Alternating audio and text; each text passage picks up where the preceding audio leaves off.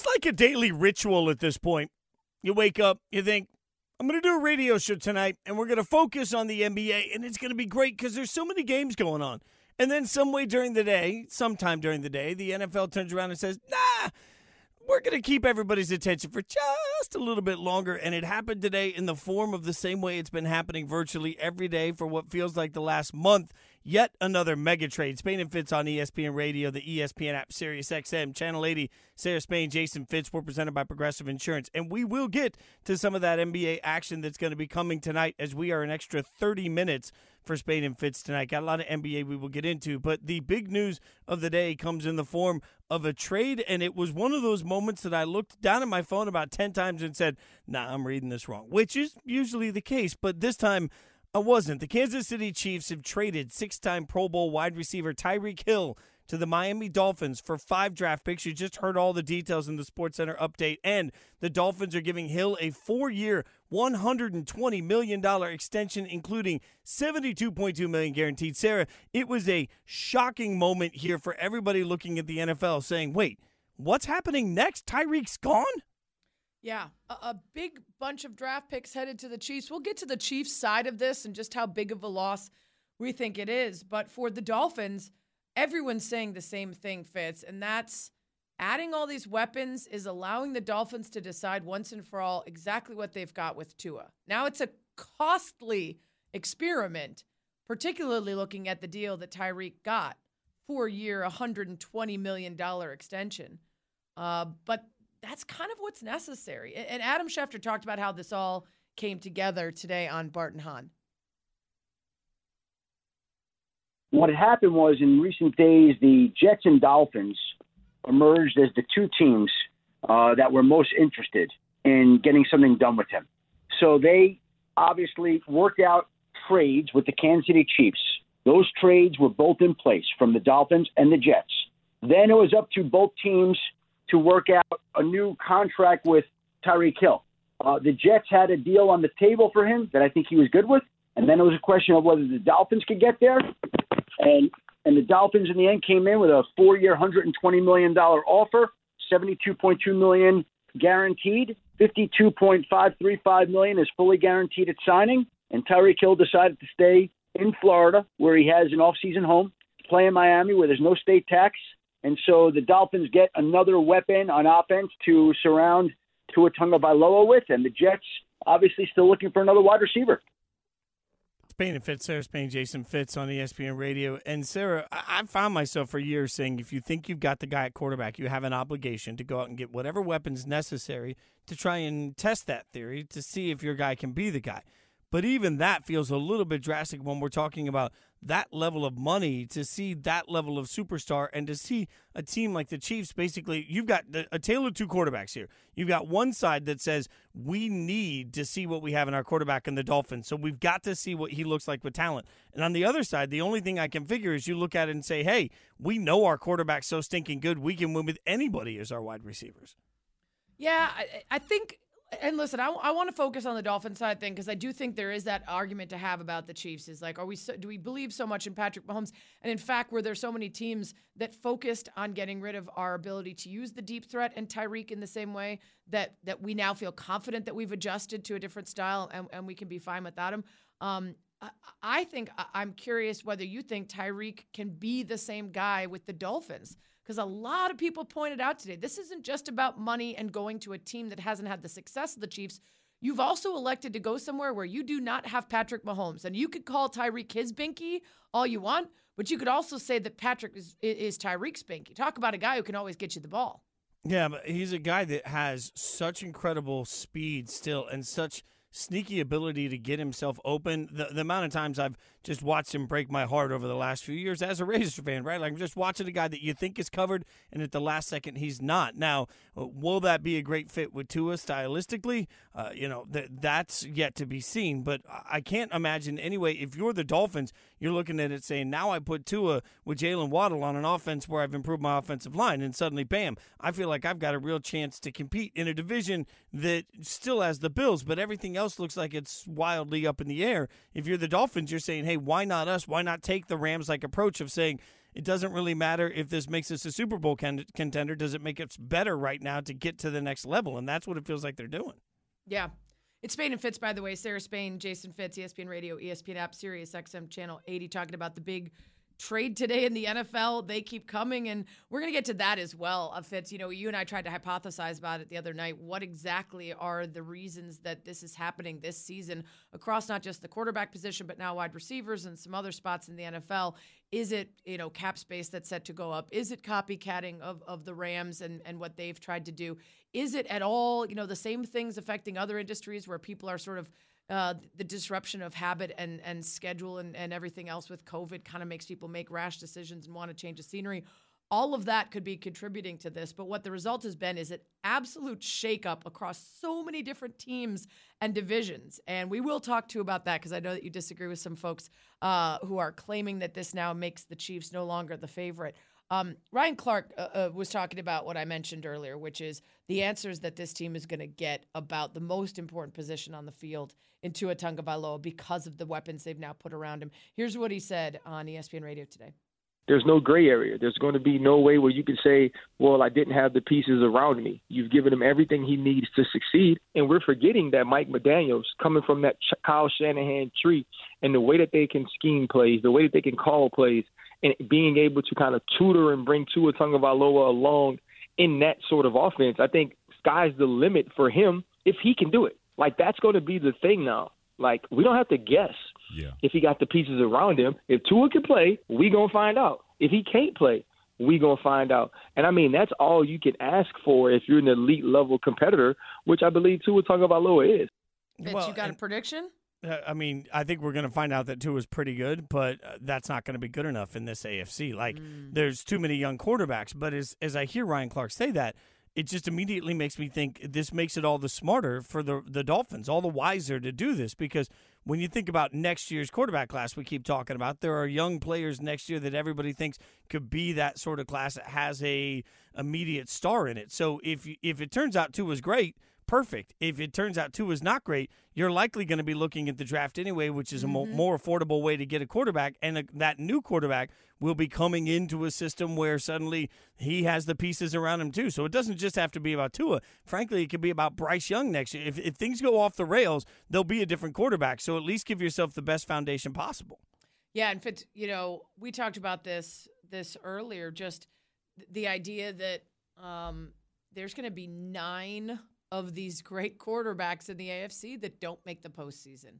No matter how you slice it, no matter which division they come from, there will be nine fantastic, or maybe five fantastic and four not so great, but like there's going to be nine quarterbacks in the AFC that do not even make the postseason. And when you look at the list, that is a shocking thing to think about.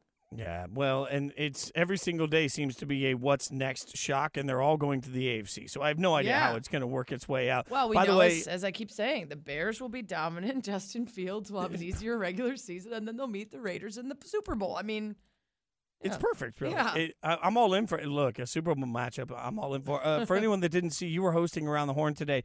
Uh, I always ask you this, but like when you hosted, you automatically win, right? Like yeah, that's just I mean, assumed. I think I should change the rules so that I assign myself the FaceTime every time. You, I really do you think should. you could do that? And reality wouldn't. Reality wouldn't yell at you for it, right? I should. Like I should think about it. Yeah, reality's right. not here. It's my. I'm the captain now. You know. Well, while I'm sitting here trying to find ways to get Sarah in trouble for hosting around the horn, make sure that you check it out. In the meantime, there was a ton of action in the NBA last night that has consequence. We'll tell you about it next. Spain and Fitz on ESPN Radio.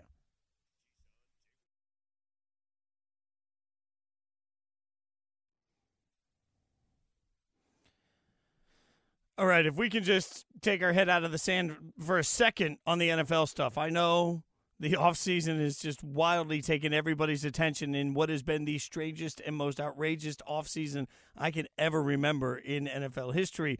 But in the meantime, there's actual NBA action going on right now, and some of it has consequence and is surprising. Spain and Fitz on ESPN Radio, the ESPN uh, app, Sirius XM, Channel 80, presented by Progressive Insurance. Sarah Spain, Jason Fitz, and we got some Straight Talk brought to you by Straight Talk Wireless, and that came in the form not just from us, but from Draymond, because things surprisingly last night did not go well for Golden State as they lose to a bad Orlando Magic team. And if you think that I'm the only person that th- thinks that, just check out what Draymond said at the press conference afterwards. it's hard to win a game getting pumped. That's kind of where we are right now. We, we've been, you know, you, you get to these games and we're losing a lot of fourth quarters. Like, not really losing the whole game. We're losing a lot of fourth quarters. No disrespect to the Orlando Magic, but that's one of the worst teams in the league. We can't match that with them. So if you can't match that with them, you're definitely not going to do it against a great team. Yeah, it's fair. And, you know, eh, their record without Steph Curry has been, I think, two and six. This is a team that uh, works well when the big pieces are efficient and filling their roles. And the lack of physicality, the sloppiness, none of that can be attributed to Steph's absence. He does not bring that part of the game to this team, and that's something that Draymond acknowledged. So it's not about Steph being gone that they aren't playing physically enough. It's not about Steph being gone that they're not running sets right, turning the ball over, making mistakes. And so while it of course is going to be a huge setback when they don't have Steph Curry out there, there are other great teams in the league that have managed to get by when their superstars are out. Memphis Grizzlies 10 and 2 without Ja back in December. Phoenix Suns 10 and 4 without Chris Paul. So the Warriors have to figure out how to get it done without Steph because we're seeing some of those teams in the West start to look better.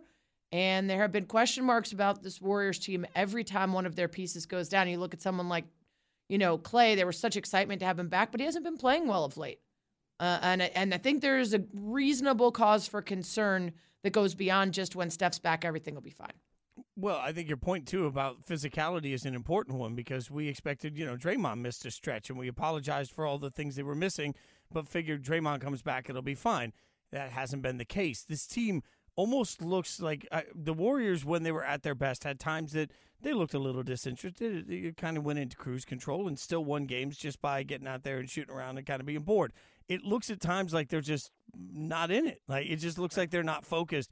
Now, uh, before the sky's falling, they are 47 and 25, and they'd be the three seed in the West. But this has as much to do with Golden State as it does to do with, let's say, Phoenix and Memphis and even Utah teams that are right around them in the standings that have all played right now that are all playing better. Right, so, and also it was the Magic. We remember it was the Magic that they need to figure out. Also, speaking of bad teams the Knicks. Uh, oh. The Knicks made it close last night, 117 111 in a loss to the Hawks, but this was Trae Young cementing himself as enemy number one at MSG again, not only dropping 45 on them in the first time he's been back in the building since when he ousted them from the postseason last year and bowed to the crowd, but also afterwards when they asked how that noise at MSG affected him, if at all, he said, eh, it wasn't really all that loud.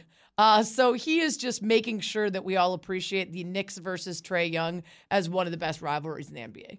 Yeah, and I've got to say this loudly for everybody that eventually thinks, "Oh, Trae with the Knicks." Like, just number one thing here: if I could choose my NBA destiny, I want them never to play together. Like I want Trae to become just the thorn in the side of the Knicks for generations. We all want that. I don't I mean, know why you even brought it up, Fitz. I literally eliminated June from the show today for unnecessarily bringing up the idea that one day he might play for them. Stop saying that. Until a superstar chooses the Knicks pen to paper contract sign, suits up and plays in a game, stop bringing it up. The uh, Knicks, the Knicks, by the way, quickly should send flowers to the Nets and Lakers. We would be spending a lot more attention uh, time and focus on how bad they are this year and how how much of a disappointment they were if it weren't for the fact that there are bigger disappointments very fair. in the NBA. Very fair. Spain and Fitz, Sarah Spain, Jason Fitz, ESPN Radio, ESPN app, Sirius XM Channel 80. We'll get to the Nets in a second because not only do they have a big game with the Grizzlies that's starting soon, but there is some big breaking news that could very much affect the Nets. I really w- quickly wanted to hit on the Zion news, though. We saw that after a lengthy absence, uh, from the gram and elsewhere. We haven't heard or seen much from Zion as he was rehabbing in Portland. Got back to New Orleans a couple weeks ago and made it back on the gram last night with the three second clip of him throwing the ball off the backboard, going between the legs, and then dunking it. Very impressive and very surprising considering last we heard he had not been cleared to do anything other than shooting drills without jumping. And then today we get another video from a reporter of him dunking on assistant Corey Brewer. So he is now cleared for one on ones, and we're seeing him do these physical acts. But Fitz, uh, we know he's not playing this year, and we know that he isn't fully cleared. So, is there a kind of risk, or does it even seem right for him to be putting on a show that was, you know, admittedly better than the entire dunk contest this year, but could be dangerous. Oh man, I, am I the only person that just holds my breath every time he dunks right no, now? Like uh, there's there's so much power with the way he does everything, and we all know that. I just worry about his body the whole time. Like it, it's there is no reason to post any of it because the hope it gives you doesn't matter right now, and the cringe that it could cause wouldn't be worth it. So he at this point, it's like just stay invisible until you are ready to come out and do that in actual games. Until that happens, I just uh, there's no good, there's no positive. It's I don't like know about staying invisible. I, I I I mean I think he can be around and be transparent and honest about his rehab. I just worry about displays like like that if he's not fully healthy. Yeah, I do kind of get it though. I think he's he's clapping back probably on any of the criticisms around him being officially ruled out for the rest of the year, and he's taking that opportunity to say like, look, here's what I could still do. This is what made me famous. These are the clips that everybody liked. I just worry if if you know the order of return doesn't happen right, it could be dangerous. I, I- maybe invisible for me means stay invisible in your rehab process, like in, in showing me highlights of anything. That's all. Like, but I, but I completely understand what you're saying. I, I think there is a moment where you want to clap back, but also you're never going to win long term on a clap back Yeah. you make now. It's no different than yelling at somebody on Twitter. Like it may make us all feel better in the moment, but it won't change anything. Spain and Fitz on ESPN Radio. Uh, a lot of Twitter yelling going to happen as the uh, story we now have uh, breaking news that's come down this afternoon from Adrian Wojnarowski and Jeff Passan is that the progress towards further changes to New York City's private sector vaccine mandate has inspired confidence that the Nets star Kyrie Irving could be back on the court for home games at the Barclays Center in the near future, and the Yan- Yankees and Mets players who have not received the vaccine would be cleared to play at home prior to opening day in April, sources have told ESPN on Wednesday. So, Sarah, I think this is the moment that Nets fans have been waiting for, you know, sitting there holding their breath saying it's all going to be okay as long as Kyrie's playing, and this at least leaves that door cracked open.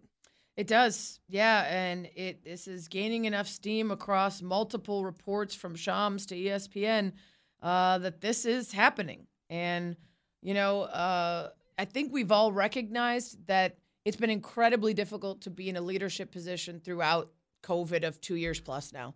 You're reacting to science, you're reacting to a changing virus and strains, you're reacting to numbers that go up and down and science that is evolving with something we've literally never experienced before in our lifetimes. And as a result, we ended up with a policy that made sense and encouraged thousands to get vaccinated and boosted, but also had holes in it that were confusing, including why entertainers from other cities and states could come in and perform and those who lived in state could not. And that is likely to be figured out and those wrinkles ironed out by this change. And I think that's for the best. I think it will be frustrating ultimately to see Kyrie, quote unquote, win, I guess, if that's what you'll call it. But he's already missed a massive chunk of the season and made quite clear his priorities. And people have made judgments on that, good or bad. Um, and maybe it does complicate things less to just head into the postseason and have all teams equal. That's some straight talk, straight talk wireless, no contract, no compromise. Nothing's going to be not complicated about this moving forward. Nothing's going to be easy to figure out as information continues to change. And I'm not a scientist, so I, I can't pretend to have any of the answers in this process. I can just tell you that, to your point, Sarah, I don't think the conversation is going to get any quieter. And at least if he's on the court, if it's done in the right way for everybody and uh, the city's comfortable with it, the government's comfortable with it, then hopefully we can at least start to get some answers on what it means for them. In the meantime, we'll get some answers on what all of it means for Major League Baseball with one of our favorite insiders next. Spain and Fitz on ESPN Radio.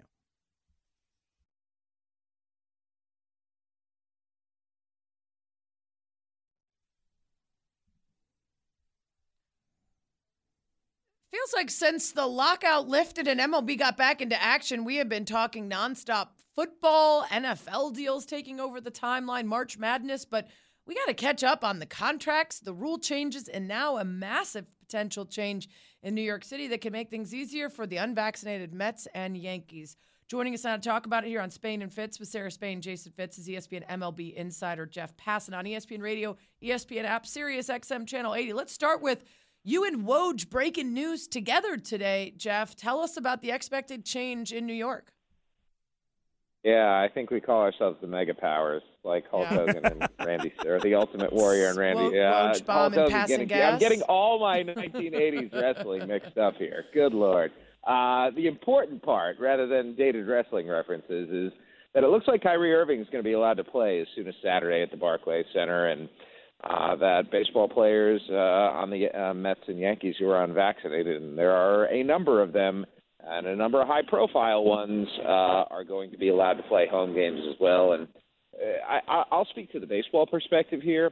Baseball is an outdoor sport, so uh, it really didn't make a ton of sense to begin with, and that that was what people in baseball were pushing for while speaking to New York City Mayor uh, Eric Adams' office not not for a specific baseball cutout or exemption, but uh, the idea that unvaccinated players could come into town, and as long as you're a road team play, but home players, it, it was just really inconsistent from the start, and uh, I think the recognition of that helped push this thing through uh, a, a little bit later than expected, a little bit later than it should have, but uh, I think this is an all's well that uh, ends well situation because the Nets are going to get Kyrie back in time to try and play their way out of the play-in tournament, and uh, the Mets and Yankees get it before opening day.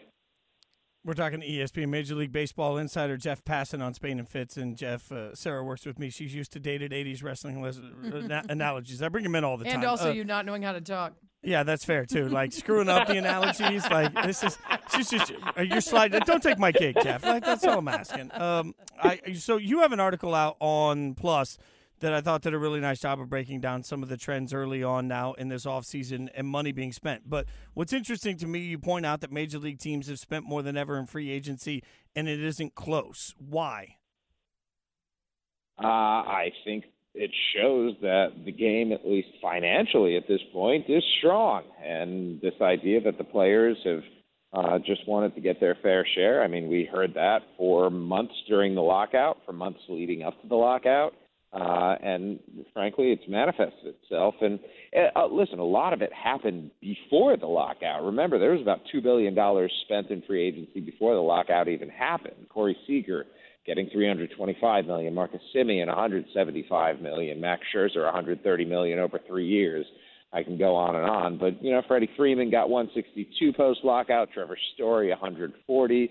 Uh, I mean, these are some big deals, and uh, it's because the expected revenue in baseball uh, is, is to go up, and if it goes up for the clubs, then uh, at least if, if history is speaking here, it should go up for the players too. I'm just glad some of these cash-strapped owners found a couple coins to make these deals. Mm, like, you yeah. know, bless them that they managed to get by. Except for, I guess, Tom Ricketts says he's going to arbitration with Willson Contreras over 1.25 million dollars instead of just paying it when he's a billionaire. That's conversation for another time. Let's talk about the big contracts you mentioned, Jeff Passan. Which one of them do you actually think will make the biggest difference in terms of a team's future? Oh boy, I mean Corey Seager is the the best player uh, out out of the bunch. It's why he got paid nearly twice as much as anyone else. Uh, it's a combination of age, skill set, position, uh, hitting ability, potential.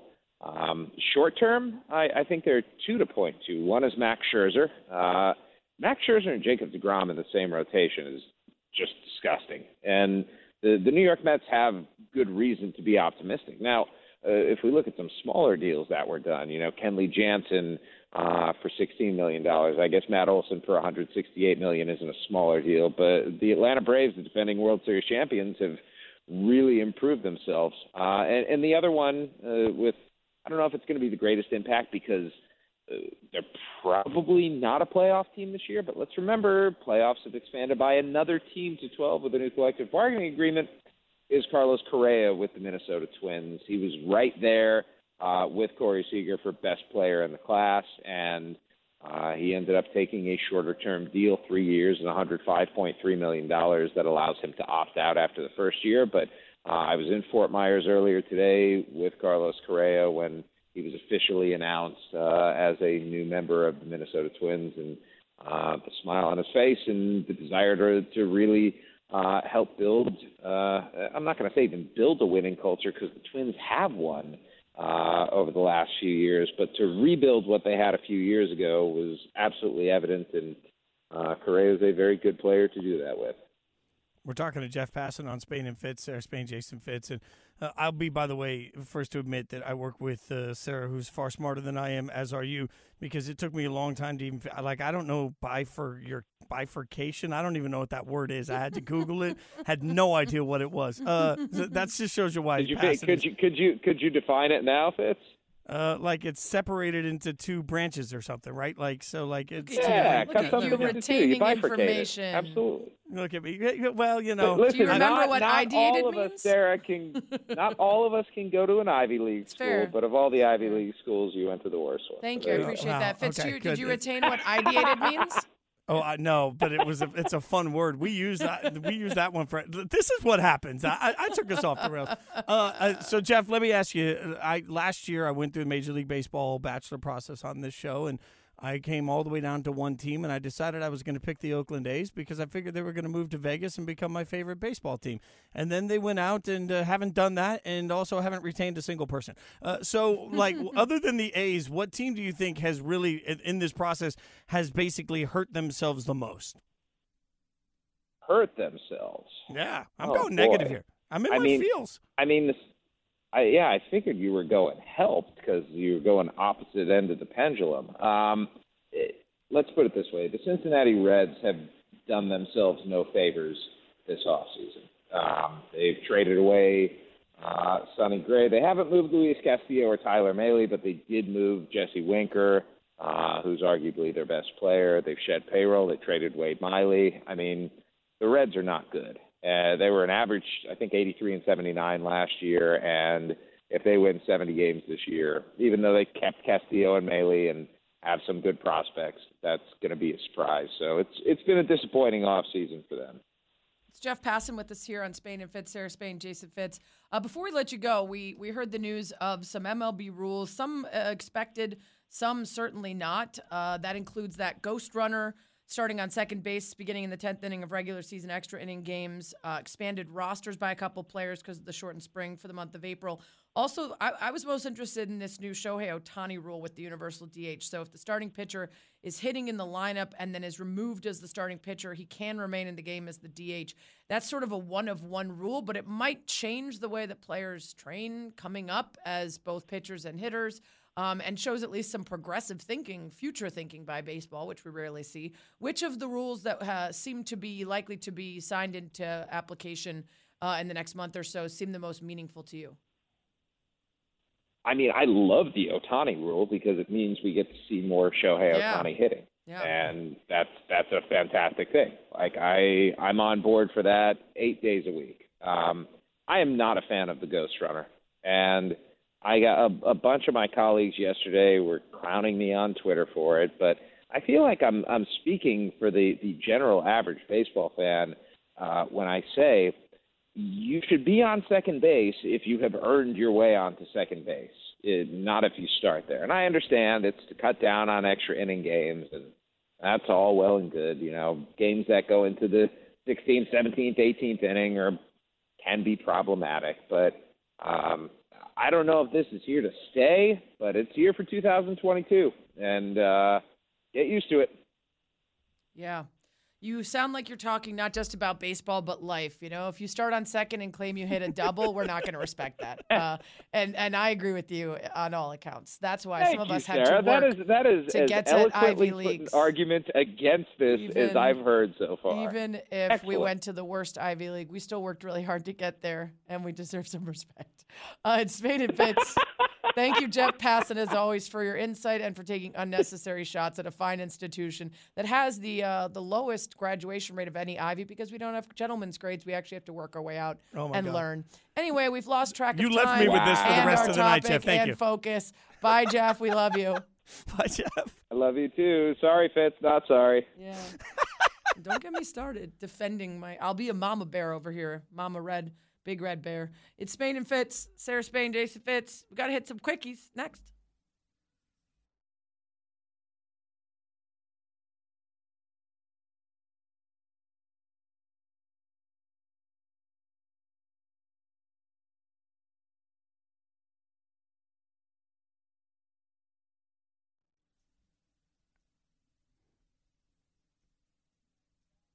It's Spain and Fitz. Sarah Spain, Jason Fitz with you. ESPN Radio, ESPN app, Sirius XM Channel 80. Spain and Fitz is presented by Progressive Insurance. Don't forget, you can tune into the ESPN Daily podcast, bringing you a deep dive into a single story from one of ESPN's hundreds of reporters, presented by Supercuts. Download, subscribe, and review ESPN Daily, available wherever you enjoy your podcasts. Busy day today. By the way, we got an extra half hour before taking you into some NBA action tonight. Bonus so you can time. Enjoy the bonus time. But we still have too much show to get into two and a half hours, so we got to get it all in the only way we know how. Quickies. Quickies with Spain and Fitz. We get in and out of topics fast. Start with the shocking news that broke last night as the world number one, Ash Barty, posted a video to her Instagram announcing her retirement at the age of 25. This is shocking not just because of her age, but she's been the number one in the world for the last 114 straight weeks. She won 25 of her last 26 matches, three of her last four events. And despite winning millions and finding a lot of success, she's just 25, Fitz. Are you surprised? Yeah, I'm surprised on the one hand, but on the other hand, I look at it and say, man, I don't know. Like if I was 25 and I had worked my tail off for years and years and years and, and achieved the top of my game and knew that I had the generational wealth to not have to worry about it, would I want to keep pressing at that level? I mean, I, I do think that there's some portion of this that we have to remember that, you know, especially with the rising generation of kids right now, they have different sets of priorities at times. So, you know, 25 years old and you're looking around and you sit down and you realize you don't have to do it. You don't have to be defined by it. I, as somebody that went through multiple chapters in my life trying to figure out what I love, I always respect somebody that looks at it and says, it doesn't matter that I'm successful here. I want to step out and figure out what else is in life for me. So good for her for having the strength and courage to do that and not half ass the rest of her career if she's not really into it. Yeah, I agree with you. Has already made over $23 million, uh, won three major singles titles, and is able to make a decision about her own happiness, competitive drive, balance, etc. Um, Rennae Stubbs, ESPN tennis analyst, was on SportsCenter today and talked about the early retirement. Someone who's dominating the game over the last couple of years to uh, call it quits, very surprising. Um, but on the other hand, knowing her, I- I'm not surprised at all. But I just think not needing to feed her ego constantly is one of the reasons why she's able to step away from this. Talk about mic drop and walking out at the top of the game. I mean, I don't think there's many that have done it um, more significantly than she has. Worth noting, Fitz, at one point earlier in her career, she did step away from tennis for a full two years where she played cricket professionally. So, decent athlete. Um, back in Australia, then picked up a racket and returned to tennis. So, maybe there's a chance for a return. And I know Maria Shriver said earlier she would not be surprised to see her step back into the tennis realm, that she does not trust a single tennis retirement. Uh, so, we'll wait and see. But I think good on her if if she's able to make this decision from a good space. And I also think it's pretty hard to completely separate this from the larger conversation we've been having about specifically women's tennis. And I truly think as the research continues into social media and its effects on people, years from now, we will look back and recognize how much we underestimated the intense toll and pressure there is on public athletes right now, particularly those of an age that never experienced life before social media era and understanding the, the grave effects it can have on some people being judged and having referendums given to them literally every single day. Well, And and I think it, it, through all what we should be rooting for from our favorite athletes is to have peace and love for Mhm. what they do. I also think, at least in my personal experience, the number of musicians I know that wake up one day when they're in their twenties and realize that they're not going to work again or don't have to work again. It, it, it feels freeing for a little bit, and then you wake up one day and you're like, God, I, I need purpose. And then so, you're Tom Brady. Right. So suddenly you got to find that purpose. So uh, hopefully she knows exactly what she wants to do with that. All right, next story. Quickies. Uh, this is a quick one, just a quick update on Brittney Griner. She was able to meet with U.S. officials for the first time since being detained in Russia in early February. U.S. consular officials had announced recently that they had not actually been allowed to see her, despite Russian officials claiming uh, the contrary. And so, thankfully, an official was able to verify that Brittney is doing as well as can be expected and that they are continuing to work with her legal team and broader network. Fitz, you know, people have been uh, stating both directly to me and and and more broadly on social media that they're disappointed in the coverage and why isn't this front page news and yada yada. And I think it's worth reminding people yet again that the reason that this has not been covered too extensively is because there is a fear of it becoming politicized, and that would be a much more dangerous path for her than going through the criminal system. There is a burden of proof in in Russia. There is a, a legal system that, albeit scary and not always completely uh, plain is a safer choice than making her the face of some sort of political statement. And that's why coverage has been pretty muted. Yeah, yelling and screaming about this might make us feel better here, but it doesn't make her situation better. And I would recommend people go check out the ESPN Daily podcast that has covered some of these issues really well, particularly that reminds us all this is a smart and nuanced conversation that requires everybody step back and listen as much as they speak to know what we should do and how we should do it. Yeah. All right, next story. Quickies. This is pretty cool. And if you remember, Fitz, since the beginning of NIL, I have uh, kind of clapped back me and, and plenty of others that are well versed in women's college sports, clapped back at the idea that NIL would be bad for female athletes. In fact, across the board, there are a number of sports where you reach your peak earning power while you are an NCAA athlete, especially something like softball. While there all are pro leagues like Athletes Unlimited and former leagues here in the U.S., the awareness around that is not nearly as high as the Women's World Series, which is the women's softball, the fastest growing sport in all of NCAA, and now the third highest moneymaker, only behind men's football and basketball. So you look at all those opportunities and the players that had been denied. NIL is a way for plenty of female athletes to make that difference in, in, a way that that is is already been notable for so many and now even more so with this new Adidas announcement. It just came out today. They are the first major sports brand to have a wide sweeping equitable and inclusive NIL network. Every student athlete at a D1 Adidas partner school eligible to do so under the rules of their school and their location could become a paid affiliate brand ambassador. So that's over 50,000 student athletes across all sports and genders. They sent out some cool stuff today that had the you know short line that is the basis of the Title IX law that was passed and it is the 50th anniversary this year and uh, you know more is possible and i think it's really cool that they're stepping up to the plate this way uh, really well explained to you, by the way, for a lot of people that have questions. There are some NIL regulations that prevent, for example, if you're going to a Nike school, not every athlete then could then turn around and do something with that. So, uh, you know, there there are some legislation pieces in place for that, or some, I should say, some criteria there. Uh, but the number one part of this to me is that this is the moment for everybody that wants to support NIL and wants to support women's sports to go out and support Adidas. Like this is what we always say: put your money where your mouth is for brands, and this is a wildly wonderful opportunity for all of us to turn around and say, "Hey, this company's doing business the way it should be done, so let's go out and spend our money with them." It's a very simple solution to turn around and reward Adidas for what they're doing for women's sports right now. It's simple to me. Yeah, we've talked about this for a number of brands lately. Michelob Ultra made that commitment to an equal amount of money going to male and female athletes across marketing and ad campaigns and such. And we actually will see the More is Possible campaign for this Adidas in the uh, t-shirts worn by Adidas women's and men's teams for the Sweet 16, Elite 8, Final Four, and Championship Tournament games. Also, some different equality initiatives around the anniversary of Title IX.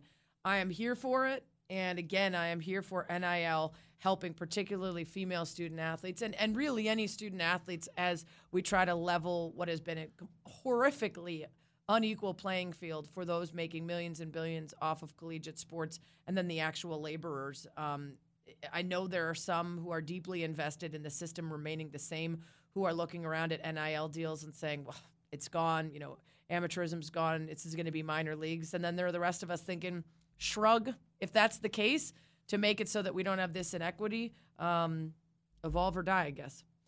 Tyreek Hill headed to the Dolphins. Talk about it next.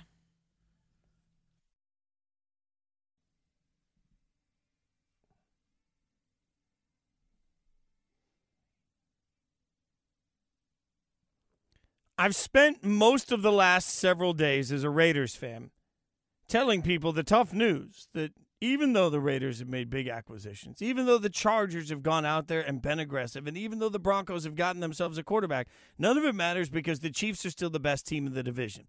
Today, that changed and it changed drastically. Spain and Fitz on ESPN Radio, the ESPN app, Sirius XM, Channel 80, Sarah Spain, Jason Fitz. We're presented by Progressive Insurance, offering coverage options as unique as your business. Progressive covers companies of many sizes and specialties. Learn more at progressivecommercial.com com. Sarah, I'm just sitting there going about my day, getting, you know, just getting a little breakfast, having a little coffee, getting ready to do my weekly phoner that I do with the ESPN affiliate in Las Vegas. So I open up Twitter and I'm thinking not much is going to be happening this early in the morning, only to see the big, huge, massive breaking news that Tyreek Hill has been traded to the Miami Dolphins for a bevy of, of draft picks, five different picks involved overall, and that he's been given a massive contract by Miami. And all I kept thinking in that moment is not only did the Raiders sign Davante Adams, trade for Davante Adams, and give him a big contract, they gave him a contract that was so big the Chiefs had to look at it with Tyreek Hill and say, "Yeah, we're not topping that." They actually made their division rival worse through acquiring their own wide receiver. Right. And that was something they absolutely never could have planned for. And like No. and, and the amount of celebrating you were doing before any of this even happened, I can only imagine the grin on your face today. Oh, I mean, this is this is one of those moments. And uh, look, I've had a lot of people point out my own words, which are "Don't pay a wide receiver, draft one," and I think that's true. But I've also said every time I've said that there are a couple of exceptions. To me, Tyreek Hill is one of those exceptions.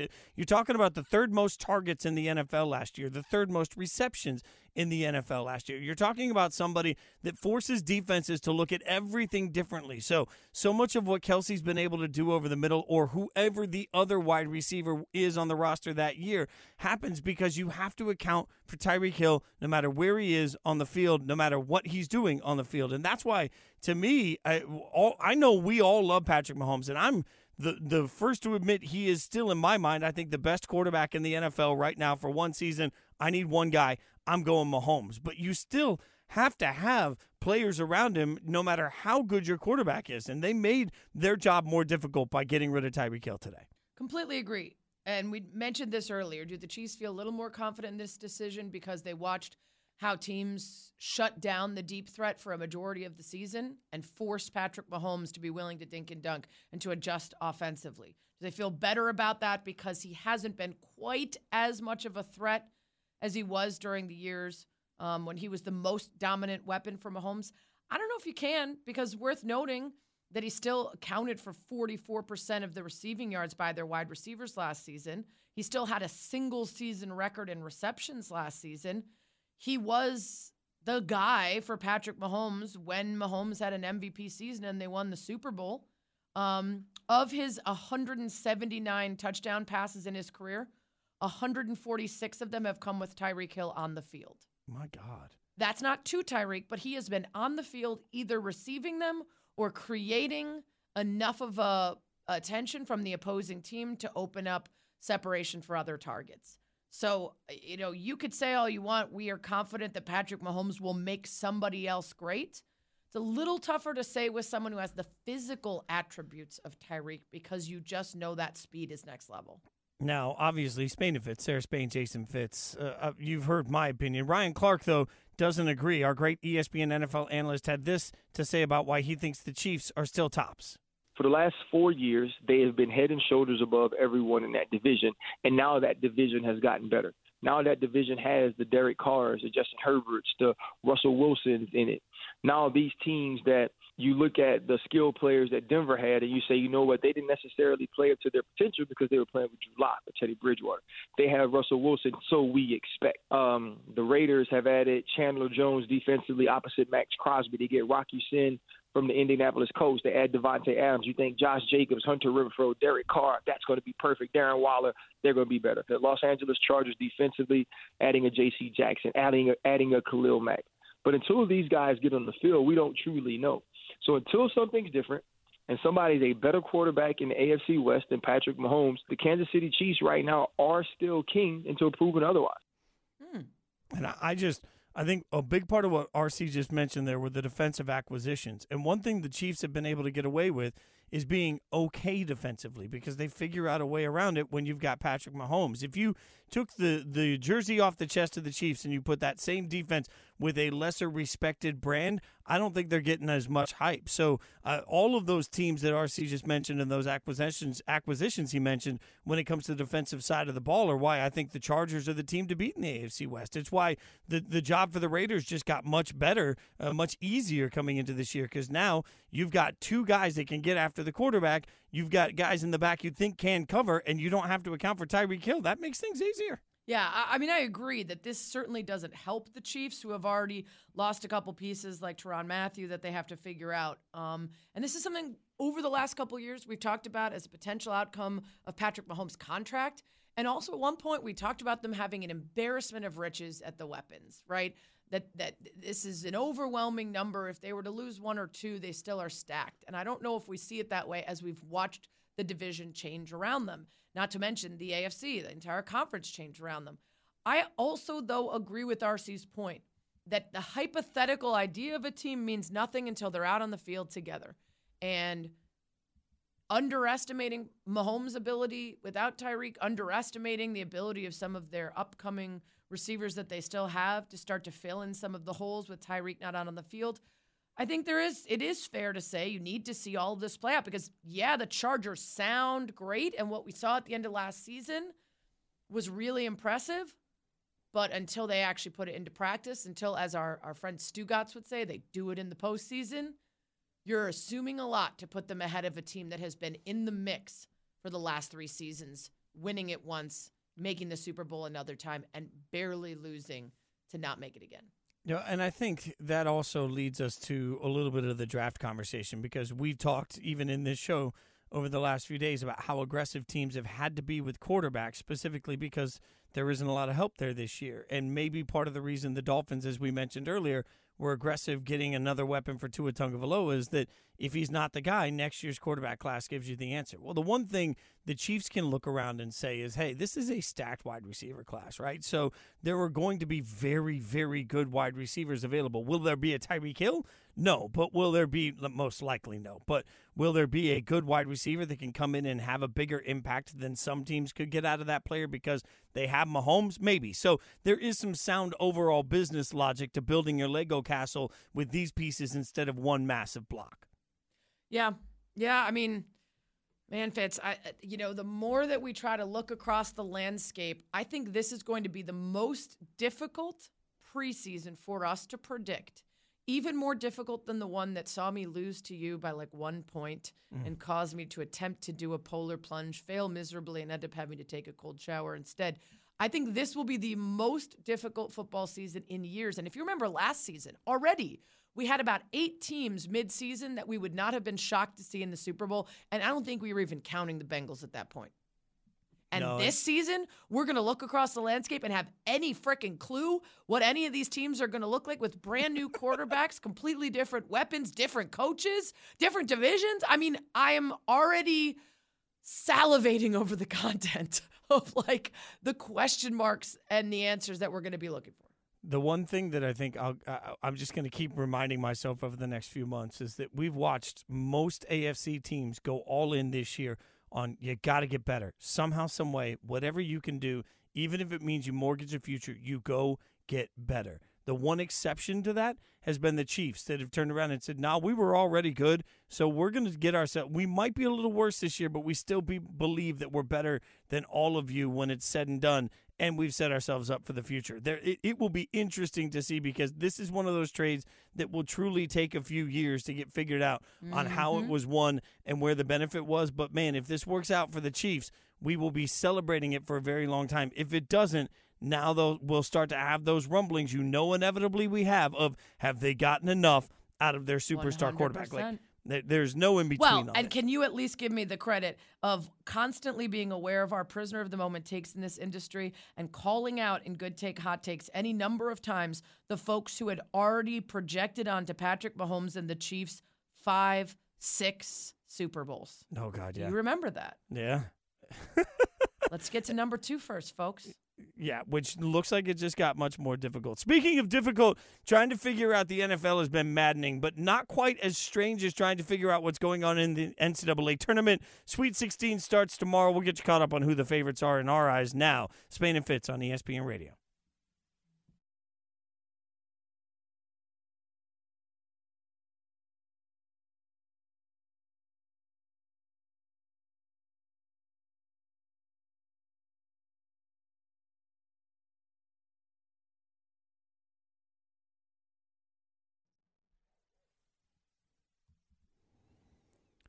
I know you're trying to forget your bracket, but there's still basketball to happen.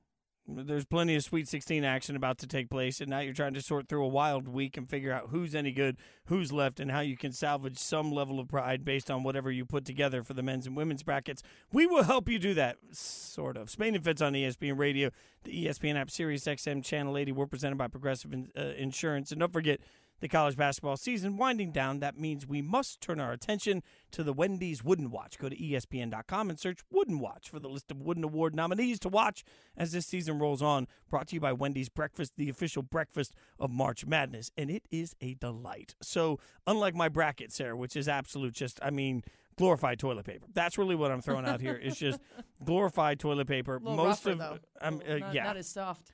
Yeah, that is one. So th- there's really only one area that I spend a lot of money on, and that's like toilet paper. Like uh, that's the one thing that I, I want to be soft and, and, and, cushy. You know, that's that's and that's PS5s. it for me. Well, I mean, the, the, every once in a while, a video game system every five years for myself mm-hmm. is not really splurging. I mean, mm-hmm. that's you know uh, for for the guy that gets my clothes at you know Goodwill. So uh, in the meantime, which Twitter reminds me every time I'm on TV, uh, my Final Four is basically like one side's just not even like I had Tennessee Auburn on one side, it's gone.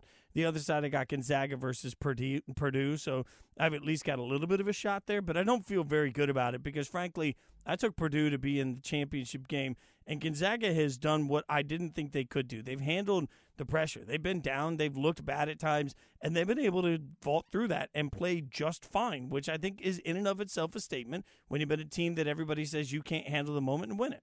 Yeah, I mean, there's certainly been the teams that we spent a lot of the time before the tournament talking about who has the most pressure, but I think that that can sometimes shift within the tournament. I would argue that there's maybe more pressure on Duke now that they've proved themselves than there was at the beginning of the tournament when a lot of people were sort of dogging them and not saying that they had a shot. Um, whereas you you got a Gonzaga team that came out not looking that great and has powered through that I, I think every year because of their historical uh, shortcomings when it comes to actually finishing things off and winning it all there it didn't matter how they performed or how they got here they were they, they are not going to be satisfied unless they win it all that's just it well uh, the duke thing for me was interesting because I really thought when Michigan State was up with a few minutes left, I thought this is it. Like this Duke team has cracked every time this year that it's been a moment that we've blown up for Krzyzewski, you know, and so just thinking, wow, this is the the fitting end to it. Izzo's going to end Krzyzewski on national TV, like I can't believe it. And then Duke came out and played really well. So for me, it felt like sort of the monkey off the back moment because now they get lesser. I don't want to say it's not lesser teams, but they do get lesser brands ahead of them. And mm-hmm. I'm not saying that that necessarily should be everything in pressure, but there are certain rivalries that just certain coaching matchups, certain team matchups that I think hit a little harder. So uh, surviving Michigan State yep. changed the way I see Duke moving forward for sure. Yeah, I agree. And then you've got, uh, you know, the questions that we always have around this Sweet 16 time. Are you rooting for the teams that provided those great, exciting, thrilling upsets and great stories to keep going? Or we have we seen enough of, of the St. Peter's Peacocks, right? I mean, this is this is a team that uh, absolutely no one except for maybe alums and current students thought we're going to make it this far. And if they keep playing the way they have, that's a fun watch. But there is no guarantee that you're getting, um, particularly against a Purdue team that is going to see them coming from a mile away after what they did to Kentucky. And the size of a team like Purdue, I think, is going to be a real problem for them. But we have to decide now like, are our brackets trash enough that we just embrace the chaos? Or are we ready to just have the highest seeded teams be the ones that move forward? No, I, I, the only shot I have at being able to say I beat anybody is if everybody else also goes off the rails. So now, I'm, I mean, I think I speak for all of America when I'm telling you I want a Peacocks versus Hurricane. Like, give me St. Peter's versus Miami for Oh, the boy. Natty. Like, there we go. Like that. That will. Uh, There will be six of us watching that with so much fervor. It'll just be. Uh, here's the real question, Sarah. You know my love for Bravo TV. Like when I ride your coattails to get on Bravo, like for the Watch What Happens. Uh-huh. You know the Yeah, after show yeah, re- yeah. reaction show. Mhm. Uh, they he always puts up like a, a word of the night that we're going to drink on. If we could just make ours the St. Peter's Peacock so that we can like say it as many times as possible on Bravo, like we should have done a Peacocks? Reaction a, a reaction show. We could have Yeah. done it with them. Like Mhm. could have turned it into a drinking game. That that Mhm. would have been. Just keep me in mind. That's all I'm saying. I Um, will always keep you in mind when I'm doing really big, amazing things. Um, if not to drag you along by my coattails, just to brag about them while you're at home. So you'll Okay. always be on my mind either way. Well, if I could just be like your plus seven that gets into the uh, entourage for the backstage working, area, working that's on really it. Working yeah, on that, that's perfect. Uh, Spain and Fitz, Sarah Spain, Jason Fitz. Uh, the the men's bracket obviously total chaos. The women's bracket has also provided some interesting outcomes, as we've talked a lot about, that have created a little bit of chaos uh, as well. But it feels like it's a. I I don't want to say we've got more chalk, but it feels like at least it's easier to see a path that gets us some predictable results on the women's side. I agree, but I mean, I think on the men's side too, like the teams that I have winning it are still in it. It's Gonzaga, it's Arizona, it's Kansas, right? Um, on the women's side, I just think the difference is is that while we've seen more double digits upsets than ever before, while we've seen a lot of upstart teams that maybe we didn't expect to be able to either contend and take it down to the wire or or actually win, you still know that there's a pretty big separation between the very best and everyone else. For instance, Stanford won its first two rounds by an average of 33 and a half points. That team is dominating right now. South Carolina looks a little limp on offense, going to need to figure that out in later rounds, but I believe has given up a combined total of 54 points through two games, which is a record by almost 20 points through the first two rounds. So you've got these teams that are, I mean, Notre Dame put up 100 something at Oklahoma on their home court. Mm. You know, so some of these programs are just heads and tails above. And that's something that we have acknowledged in the women's game comes with a lack of resources. There's some really good storytelling and, and articles out right now, including people from Congress putting in their two cents about how the NCAA has addressed some of the more forward facing issues of inequity across the women's and men's tournament as a result of the big blow up from last year. But the systemic issues that are responsible for the massive differences in spending and resources have not been addressed at all. And so in the women's game, it's similar to looking globally at the difference between American women's sports and other countries. When you put the money in and when you have generations of growth, there is a vast difference. And you look at, say, what UConn can do with their program versus a team that's just getting into the mix and making the tournament on a consistent basis, you're not going to be surprised at all that that they're heads and tails above. And speaking of UConn, they have not been heads and tails above. This has been gritty getting by, and so a lot of people who had them as the favorite might be clenching their butts a little bit tighter after they almost blew it at home the other night. Yeah, no, that's includes me by the way because I took him to win it all. I still feel good about that though. I still feel like you know it's it's UConn and it's Paige Bueckers and I believe in Paige. So you know I, I feel okay Yeah. about that. Uh, on the on the men's side, uh, I've got Gonzaga, Arizona now at this point is probably my final. Is that where you already were? Were you smarter than all the rest of us? Uh, Yeah. I mean you Mhm. already are. Mhm. Yeah, that's Yeah, yeah. that's great. My bracket, my bracket doesn't stand a chance. Uh, yeah, th- this is what happens every year. I fill one out every year. I think it's going to be the year I'm smart, and every year I regret doing it immediately. The question is, will the Dolphins regret a mega trade today? We'll ask somebody that covers the team what to genuinely expect in Florida. We'll do it next. Spain and Fitz.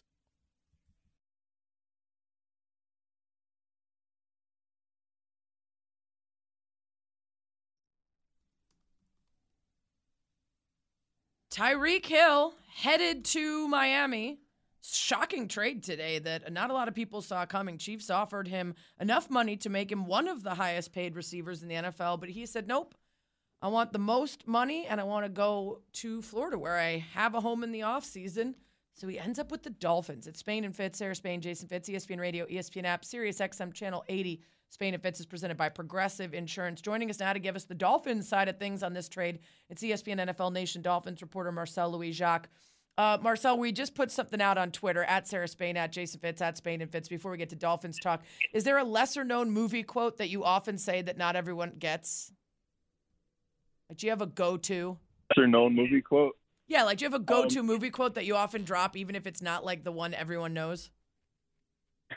I don't know about movie quote, but you know, I'm uh I'm bridging that gap between like millennial and what is it, Gen Z. Yeah. So I got a couple Instagram videos and TikTok videos. Yeah, yeah, yeah. There's one from uh Joanne the scammer. She just says immediately.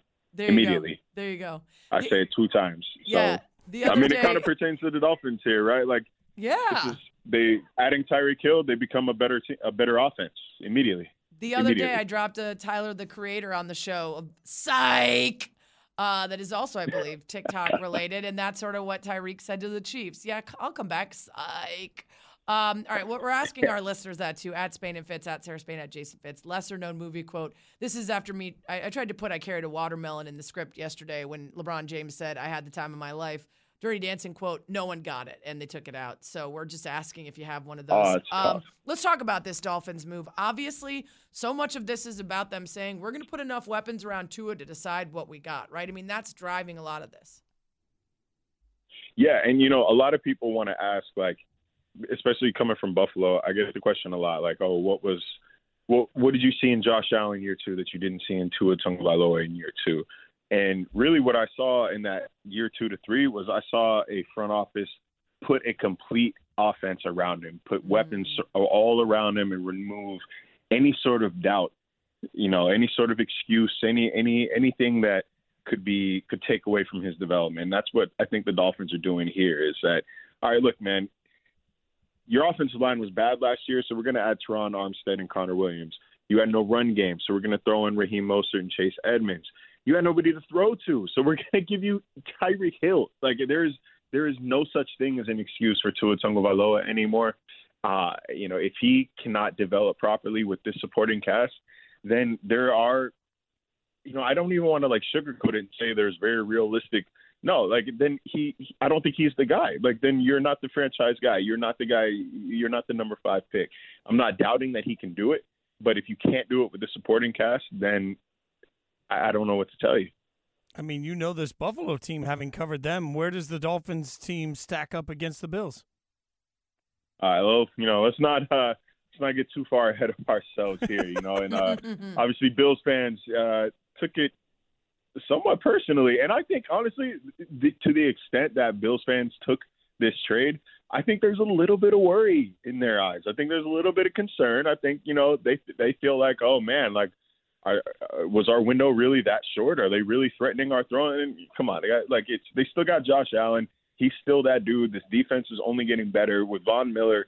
Like I, I, I thought that was before today. I thought that was the addition of, of, of the off season. Now that you know, I think there's there's a couple candidates you could choose from, but uh, you know, no, I don't. I don't think this move pushes Miami over the top in the AFC East. Uh, we still got to see how they play together. We still got to see the chemistry when we still got to see the development from Tua. Like say until Tua develops, until Tua shows it, then this team is going to be a paper tiger, and it's a hell of a paper tiger. Don't get me wrong, but we got to see it on the field before we start saying things like dethroning the Bills. Yeah, I agree with that. I mean, I'm already hearing the people arguing the straw man of like, here's five reasons the Dolphins won't win the Super Bowl. I'm like, whoa, whoa, whoa. Who is arguing that they will? Like the right. Uh, what we were just talking about, which I find fascinating, is just how much speculating we're all going to have to do ahead of next season, and that includes the Dolphins. I mean, you look across the landscape of the NFL at the massive changes at really important positions, coaches, quarterbacks, wide receivers, etc and I think that we're all going to have to do a little bit of wait and see. That being said, part of our job is to speculate and guess. And where do you see the Dolphins fitting in in their division and, and the larger picture? Yeah, that is the that's the fun part of this industry is that uh, that is that is our description our job description we get to speculate and guess and and and come up with scenarios and blah blah blah. But uh, I, I just if Tua and it's not like they're going to ask Tua to all of a sudden become Aaron Rodgers. You don't need to start. He doesn't need to start throwing bombs down the field like Russell Wilson. He doesn't need to become some kind of superstar. the whole point of this offense, and, and let's include Cedric Wilson, let's include Raheem Mostert, and let's include Chase Edmonds. These are all guys who excel at creating plays after the catch. And, and that is what I think Mike McDaniel wants Tua to do. He doesn't want Tua to feel like he has to be the hero, like he kind of had to be last season and wasn't supported enough to be the hero last season. I think he's saying, look, man, you can keep that six yard average depth per target, but this time you're going to be throwing a Tyreek Hill and Jaylen Waddle, not Jaylen Waddle and DeVante Parker. So uh, it, it is a, I, I mean, we say things like revamped offense and new look offense and blah, blah, blah. Like, but this is truly a new look offense from top to bottom. It is, uh, we're looking at roughly six or seven new starters yeah. and like uh, six or seven new starters, a new offensive scheme, an offensive mind. I mean, it's if you're a Dolphins fan on the field, it's kind of hard not to get excited about the the talent at at their disposal right now. So, knowing what they gave up to acquire him and knowing what they're paying him, is it worth it? Yeah, you know the the, the compensation, the trade compensation is nothing. It, it's it's nothing. You know, you see five draft picks and everybody wants to flinch, but if you really look at it, what is the number 29 and number 50 pick for a legitimate top 10 player in the NFL? For the best home run hitter in the NFL. Let's not, you know, mince words here. He he is the the biggest threat on offense the the league has the off, to offer. I don't want to hear about a fourth round pick and a sixth round pick in 2023 either. Like those don't matter. And you know, as as the Rams showed us this past year, draft picks don't really matter when you when you're really trying to go all in. And most importantly, they keep their two first round picks in 2023. So if for some reason Tua doesn't develop properly, they've got the ammunition to move up in the draft and, and, and grab maybe one of these top uh, top quarterbacks like Tyler Van Dyke out of the U. I think that'd be a hell of a story if Tua again it shows that he's not the guy. That'd be a that's a pretty easy you know hand and glove fit right there to grab the kid that plays 30 minutes away from uh, from Miami Gardens or the, who goes to school 30 minutes away from Miami Gardens. But uh, no, I I I, um, I I think they're in just in the money. Again, the salary cap I think is about to explode. Uh, you know, it, it was down due to COVID. It's starting to climb back up. I had a couple of agents over the past week tell me they expect that salary cap to hit the 220, 225 million dollar range over the next few years. You know, if it does, if if some of this, you know, the um, the, the sports betting and sports gambling sites, if some of that money kicks in and new TV deals kick in, then all of a sudden we're talking about a completely different salary cap. We're, we're talking about contracts in a completely different light. And a lot of the ones that you're seeing now are going to look like bargains in a couple of years. So, no, you know, they're going all in. I, I can appreciate the fact that the general manager, Chris Grier, he said to us during the combine, we're not rebuilding. A move like this puts his money where his mouth is. It's Spain and Fitz, Sarah Spain, Jason Fitz, talking to Marcel Louis Jacques, ESPN NFL Nation Dolphins reporter. Uh, before we let you go, what what other pieces are they missing? Uh, what what haven't they got that they might still be looking for in the offseason? Uh, the haters are going to say a quarterback, and they're not necessarily wrong. But uh, they need. Look, I, I think Tua's got. He, he's shown enough that you know he should be able to be successful. Will he thrive? we'll, we'll see. But he should be borderline or bottom line successful in this offense. Uh, they still need depth at linebacker. I think they still need another. They still need another edge rusher. Uh, they right now they re-signed Emmanuel Ogbah. That was a must. He's one of the most disruptive presences at the line of scrimmage uh, in the NFL over the past few years. Jaelan Phillips, eight and a half sacks as a rookie. He showed a lot, set a new rookie record. Uh, going to need to see you know a couple more steps forward from him in year two. But you know, beyond that, you've got Andrew Van Ginkel and Sam Eguavoen. That, that's not necessarily a a deep supporting cast. I think maybe through the draft, or you know, maybe if uh, you know they, they they find a bargain at linebacker at edge rusher and free agency, you kind of add to that arsenal here. Um, I think they do need another like a backup cornerback.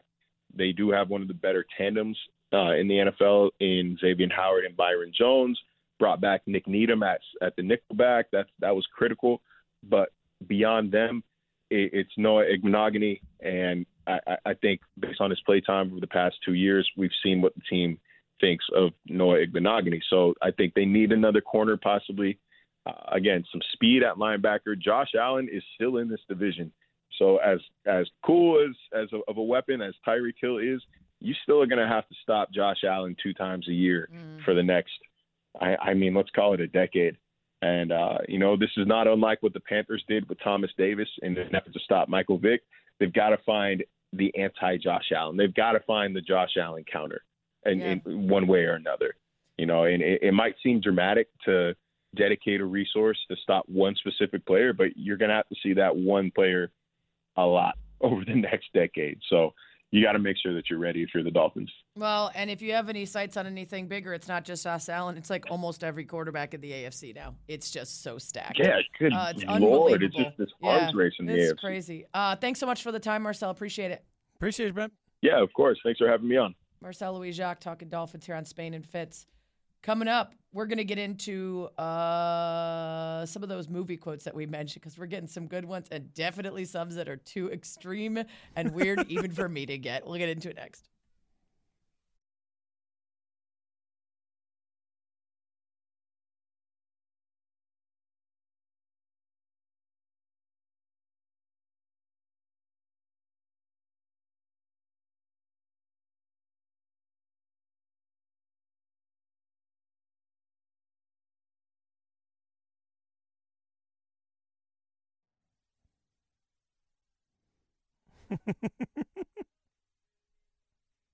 It's Spain and Fitz, Sarah Spain, Jason Fitz, ESPN Radio, ESPN app, Sirius XM channel 80.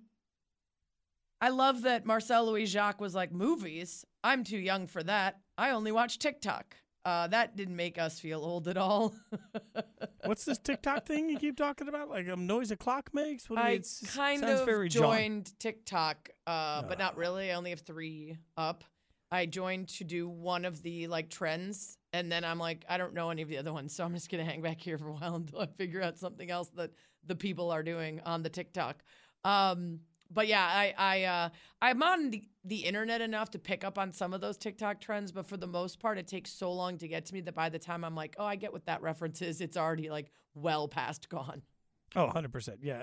The, the number of times I've been like, oh, I saw that on Instagram, and somebody younger than me will be like, yeah, because it was popular on TikTok three months ago. I'm like, Right. Thank you for the reminder. It finally made its way to your old face on Facebook. uh, Spain and Fitz is presented by Progressive Insurance. Save when you bundle auto, home, or motorcycle insurance. Visit progressive.com. I am in New York all week hosting Around the Horn while Tony Reali and family are on spring break, which has been super fun. But I write all the scripts in the morning as we're on the call, figuring stuff out. And so I can put references in there that people do understand, or references sometimes that the producers and folks, as they're going over the scripts before they load them into the prompter, will be like, What's this now? And LeBron James talking about, uh, I guess, being in ninth place and barely hanging onto a plane, said he's having the time of his life, which you and I didn't have a chance to get to because we didn't have a show yesterday. Um, and whether or not you can genuinely have the time of your life as one of the greatest players ever if your team sucks. Um, but he said that, and so I had a couple lines about him having the time of his life, and he swears it's the truth, you know, uh, from from the from the song, of course. But I threw in that he had, you know, the first 37 year old with a 30 point triple double, and he leads the league with 30 points per game, and he carried a watermelon. Just dead silence. Nobody got it. Emily Kaplan didn't get it, so there's the female vote gone. So is Carolyn behind the scenes. She didn't get it. The older folks didn't get it. It wasn't generational. It wasn't race based. Literally, no one understood the reference except for me. And I went on the internet, and a poll said as much 70% of people had no idea what I was talking about. But the 30% vociferously responded, What? How can no one know I carried a watermelon? People sent me mugs, magnets, stickers, shirts. Like the proof that this was a thing was everywhere. And yet the other 70% was like, yeah, no clue. Does it mean you're pregnant? I, I spent, by the way, I, I, I rarely like get angry at the polls that you posted, and I spent several minutes looking at that, and then I brought up the soundtrack to the movie and just sat, sat there and listened to the Nice. soundtrack. I'm like, what is what is going on in the world that people don't immediately know this? One of the great, by the way, uh, one of the great soundtracks. I remember at the time that I think I had the Dirty Dancing cassette, Stand By Me Mm. soundtrack. Do you remember Oh, that yeah. one? Yeah, yep, yep. And then, of course, the Top Gun soundtrack. Oh, yeah, that's a good. that's- Danger that's Zone. yeah. Uh, Um, Stand By Me was all the like old school, like Let the Good Times Roll and Come Go With Me and um, Every Day. It's getting closer, going faster. All those old school ones. mhm. And then Top Gun, of course. Danger but zone. was- I mean, Dirty Dancing though took you through an entire era. Like it, Playing it, with it, the boys. It, it absolutely introduced you to that was the the glory of music soundtracks. Now I'm particularly old guy for a second. Yes. Where I'm talking about like the glory of music soundtracks used to introduce you to so much music you wouldn't have heard otherwise. So Mhm. like it's a great way to find a different era or a different act. Oh, man, Yeah. you can play Danger Zone all day long. Oh. Sylvia? Yes, Mickey. How, do you call, your lover, boy? Oh yeah. Oh, lover boy. And if he doesn't answer? Uh, now we're just really getting old. Yeah. Uh, all the young people have clicked away. Anyway, we asked people about some of the lesser movie quotes that they use a lot and sometimes people don't get. And a couple of them went to some of my go to movies. This person at Sarah Staten went with Hello, Diane. Take a look at these swatches, uh, which is a deep cut from Sleepless in Seattle. And I would say, of all the movies out there, it's probably a tie between Caddyshack and Sleepless in Seattle in terms of like movies that I get the most deep cuts from.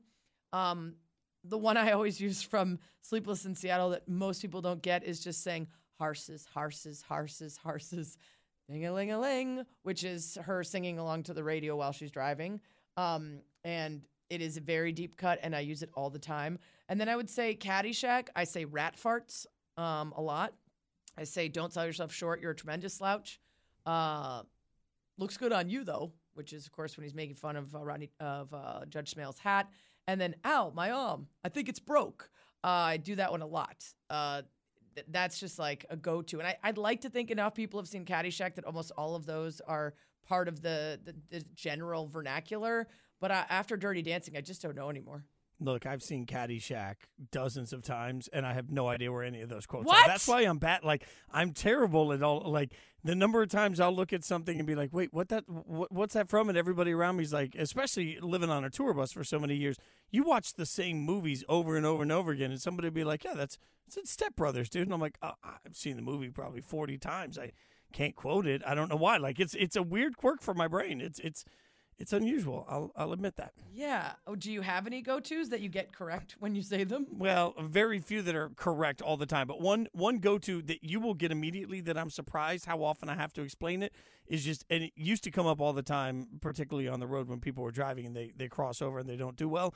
I always say, Can't see the line, can you, Russ? Like that's a, a very simple can't see the line, can you, Russ? Yep. And the number of times people look at me, they're like, What is that from? And I'm like, Christmas vacation. Yeah. So I feel uh, I feel weird about that. And then also I always say it's a beaut. It's a beaut. Oh yeah, it's beautiful. It's uh, yeah, there's so many quotes out of that movie for me. The Little other one that a lot of I- sap. uh. I use that for anything that uh, the, a lot of sap. Anytime anything's sticky, um, uh, I'll move on. And uh, the the other anytime something looks particularly dangerous to me from when I was a kid. This is like an old Batman quote, but always I remember the Joker saying, "Do you ever dance with the devil in the pale moonlight?" Yeah. And I say Yep. that all the time, and nobody has any idea what I'm talking about. Really? Ever, ever. That would Yeah. make me feel old. Um, I also do dishes are done, man. A lot, which is What's from Don't Tell Mom the Babysitter's Dead. Oh, I've only seen Um, that like once. Ferris Bueller endlessly nine times. I do that a lot. I weep for the future from Ferris Bueller. Um, when Harry met Sally, so many, including waiter. There is too much pepper on my paprikash. Deep cut again. Uh, Walter Mann, uh, which of course Big Lebowski. Yeah. yeah. Um, I think you just got to have the people around you that are like, you know, getting your references. Otherwise, you just have to hope that they laugh as if they got it. There- I, I make myself laugh all the time with just like this is really weird. Nobody's seen Best in Show or quotes it Of as much, course. but like I always say, we're so lucky to have been raised among catalogs. I don't know why, but every time I see a catalog, I say that out loud. I was gonna do the two left feet the other No, day, and I was like, Feet's no one's gonna get that either. It's classic. It's oh one of my, my god, movies. so good. Uh, Spain and fish were just fish. Yeah, Fish? something like that. That's Close a quote. new one. Spain and Fritz and fish. Uh, we're gonna talk Adam Teicher and talk about the Chiefs next.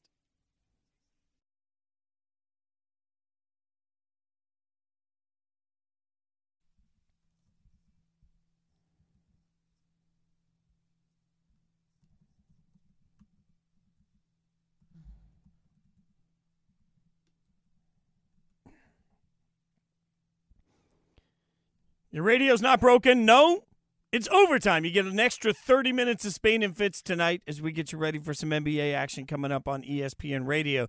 And if we're going to get an extra 30 minutes, you know that gives us more opportunity to talk about the mega trade, the big news, the breaking drama that happened in the NFL today as we were all sitting around expecting, you know, maybe a quiet off-season day. And the NFL said, heck no, that's not the way we're going to do it. Mega trade that you just heard in the Sports Center update sends Tyreek Hill from the Kansas City Chiefs to the Miami Dolphins. Spain and Fitz on ESPN Radio. Sarah Spain, Jason Fitz. We're presented by Progressive Insurance. Let's get some insight and expertise on this. We gave you the Dolphins side of it earlier. We'll give you the Chiefs side of it now from our buddy Adam Teicher, ESPN NFL Nation Chiefs reporter. Adam, always appreciate the time, my friend. Uh, uh, give me at first, was there a sense that this was coming in Kansas City? Well, we kept waiting for the extension to happen and waiting and waiting and waiting. And in the meantime, uh, nothing was getting done. And Christian Kirk signs this huge contract with Jacksonville. And then Davante Adams gets traded and he signs this huge contract with Las Vegas. And, and uh, all of a sudden, you know, Tyreek Hill makes note of this. And it, you know, you started to started to put two and two together. Could something happen here? Could the Chiefs be trading him or trying to trade him? Um, because some, nothing is getting done, and the Chiefs wanted to get it done before the league year started last week. So uh, you, sort of had a sense that this was possible, and sure enough, uh, here we are. Uh, Tyreek is with the Dolphins. I mean, it, it sort of came together pretty quickly.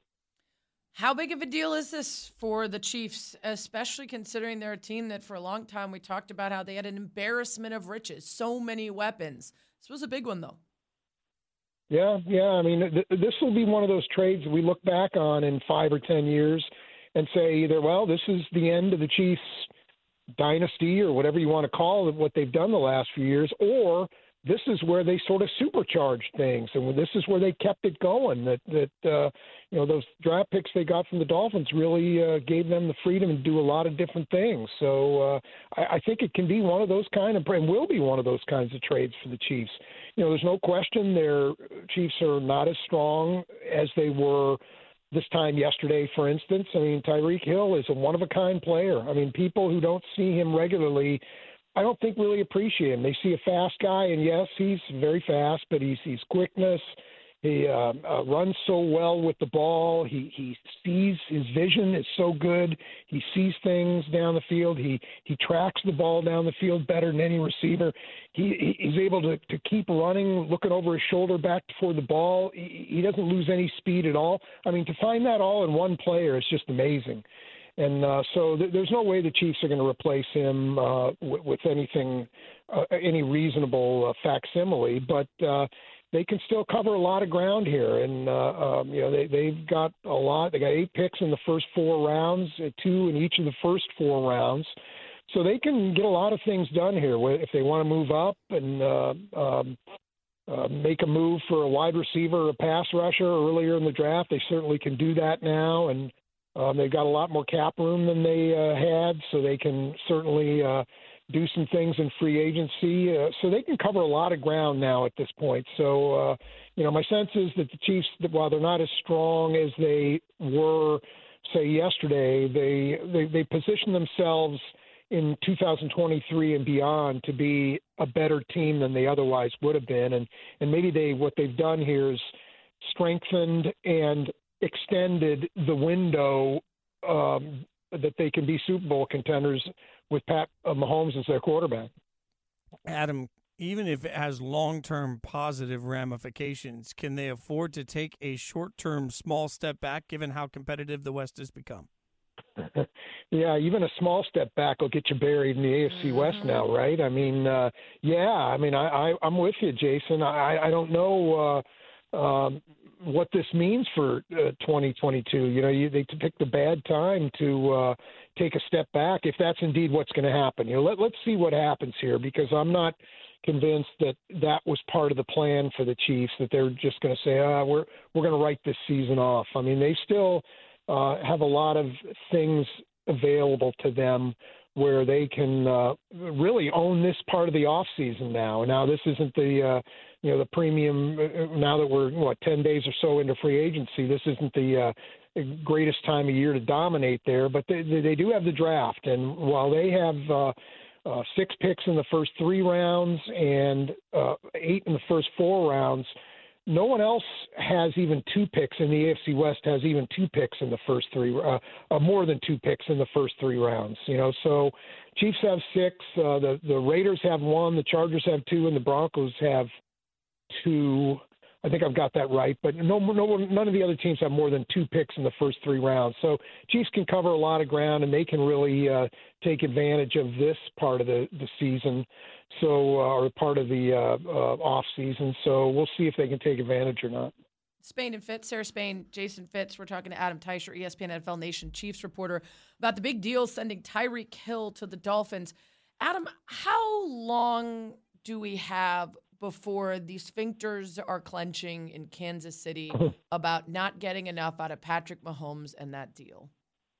Oh, I, I think that's sort of already happened. You know, um, clenching has begun. When they won the when they won the Super Bowl a couple of years ago, I mean, there were people already counting, already making plans for the parade next year and the parade in 2021 and 22 and, and on down the line. I mean, there were people talking about these things in Kansas City already. So uh, um, uh, it, it's already happening a little bit. I mean, they, they've they've I don't know if you can say they wasted a couple years of the Mahomes era, but uh, certainly didn't take full advantage. That's probably a better way of putting it. And and there's awareness at Arrowhead Stadium and the Chiefs' offices that if we're looking back on the Mahomes era in in 15 years or whenever it's over, and we're saying, "Wow, that team only won one Super Bowl," there's going to be a lot of disappointed people. There's going to be a lot of people who feel like they failed. So yeah, that that's already happened, Sarah. That's uh, that that thing. They hear the clock ticking, even though Pat Mahomes is only what uh, 26 years old. Yeah, I can't imagine being at the spot where feeling like you won a Super Bowl is failure. But I get it. I understand. I just don't know what it feels like. Uh, Adam, the defense for the Chiefs has it was better last year than it had been the last few years. Obviously, uh, where does it stack up right now in the AFC West in your in your mind? No, you asked about the defense, Jason. Yeah. Well, you know, they're, they're still a work in progress. I mean, they got a lot of work to do. I mean, they can't line up and even play a game right now. They're they're they've got some holes in their lineup. So, uh, you know, right now, um, I just they're just a big incomplete there. But um, you know, they they again they've got some money to spend now, and they have uh, you know they can be aggressive if somebody gets it comes loose or they see somebody available in a trade. They Chiefs can be pretty aggressive at this point right now. And of course, there's the draft, pretty deep draft. They uh, uh, there, has got to be some uh, defensive players there. They feel pretty good about that that they're going to be in range now to get. So. Uh, um, it's going to be interesting to see with the final product, though. So I, I can't give you an answer to that right now, but they've got a lot of work to do. They were 29th in the league in sacks last year, and they know that's not good enough, uh, particularly in a defensive system of, of uh, coordinator Steve Spagnuolo that puts a premium on, on getting pressure on the quarterback. So, uh, you know, no Tyrann Mathieu. It's going to look different next year for the Chiefs on mm-hmm. defense, and I, I can't tell you exactly what it's going to look like right now. They they've still got plenty of work to do. Adam, we appreciate your time and your insight, my friend. Thank you so much for joining us. As always, be safe. Hey, thanks, and uh, I'll talk to you guys next time. Thanks. Adam Teicher, ESPN NFL Nation Chiefs reporter, joining us. And I only asked about the defense, there because – we're going to be paying more attention to it now. I mean, if there's any moment that your offense has taken a small step back, then you have to wonder what it means for the pressure on the defensive side. And everybody else in the West has put some resources there to getting better. Chiefs got a lot of questions to answer. We have questions to get answered about tonight in the NBA, and we will do it with an expert next. Spain and Fitz on ESPN Radio, and as always on the ESPN app.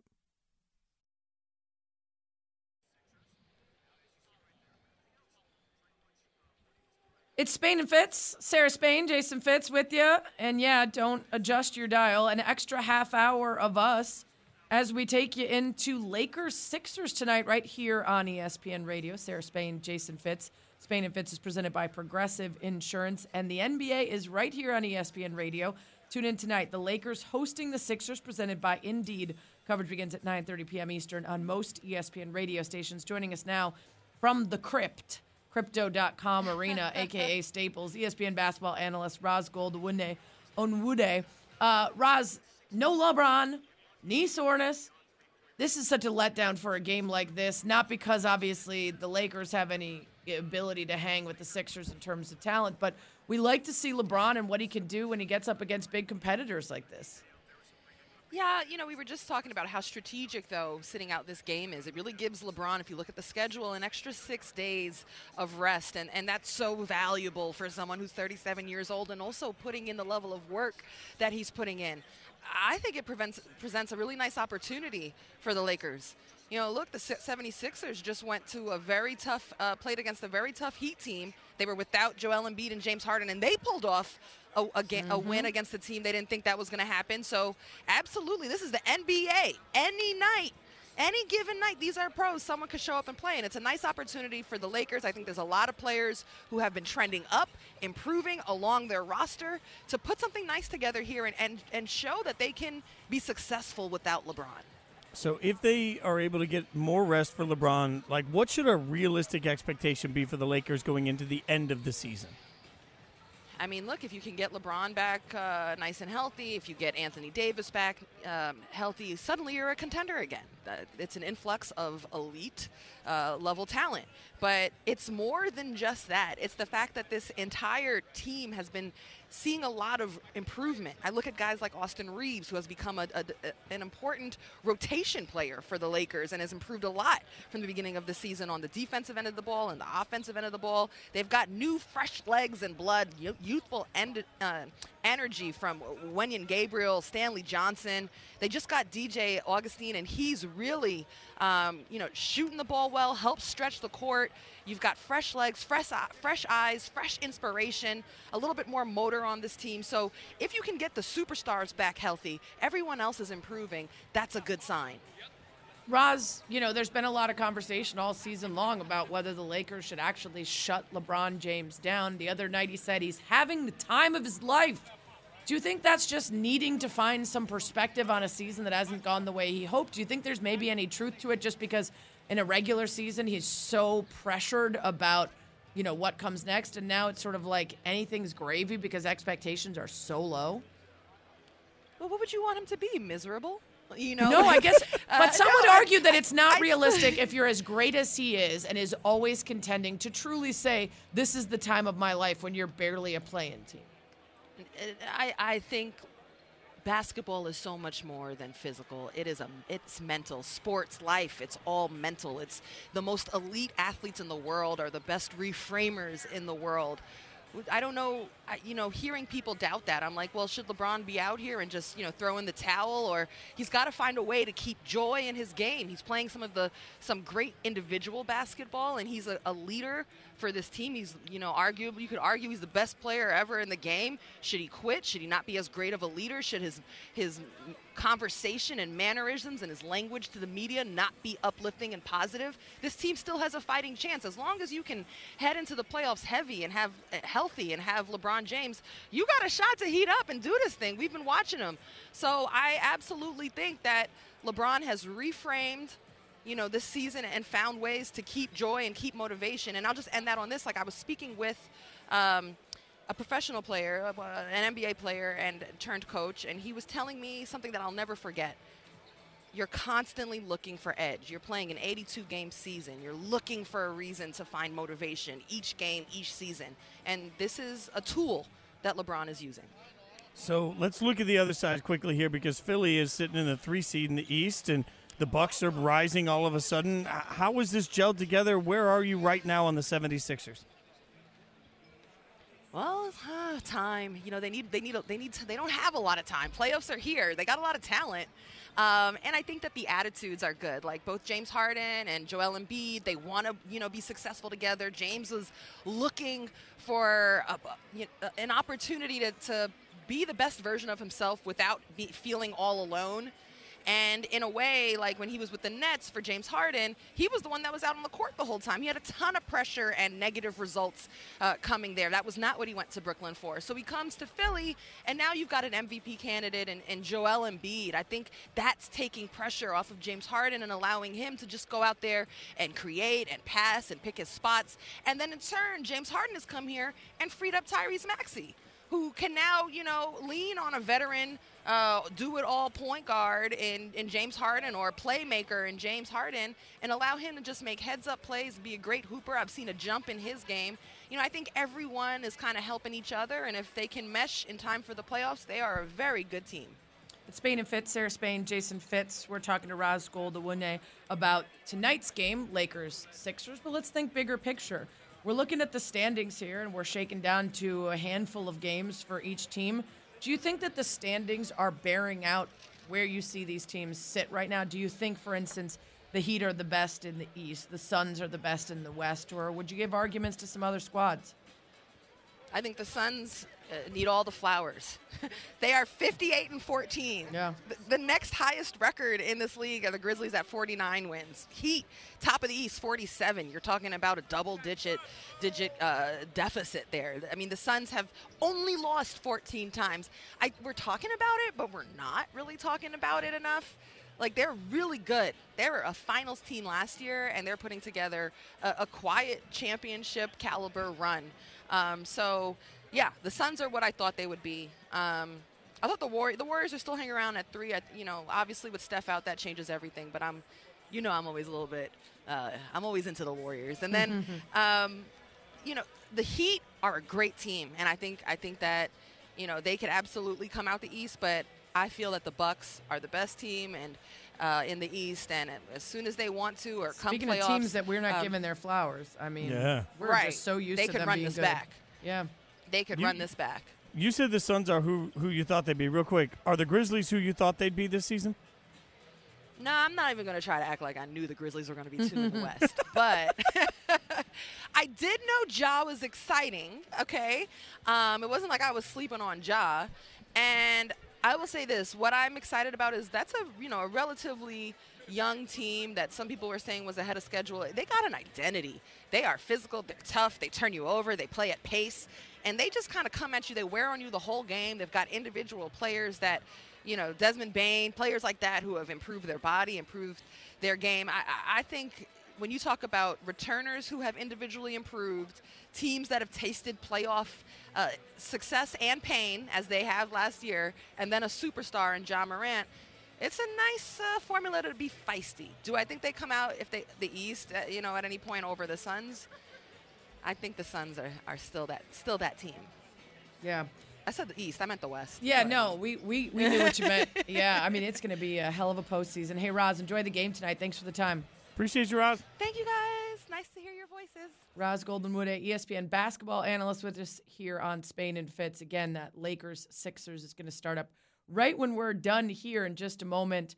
Uh, you know, Fitz, I mean, I'm I think there's been so many whether it's health or otherwise reasons to not see teams at their fullest leading up to the postseason that while I don't think it's quite as crazy as trying to predict next year's NFL, we're going to have some surprises.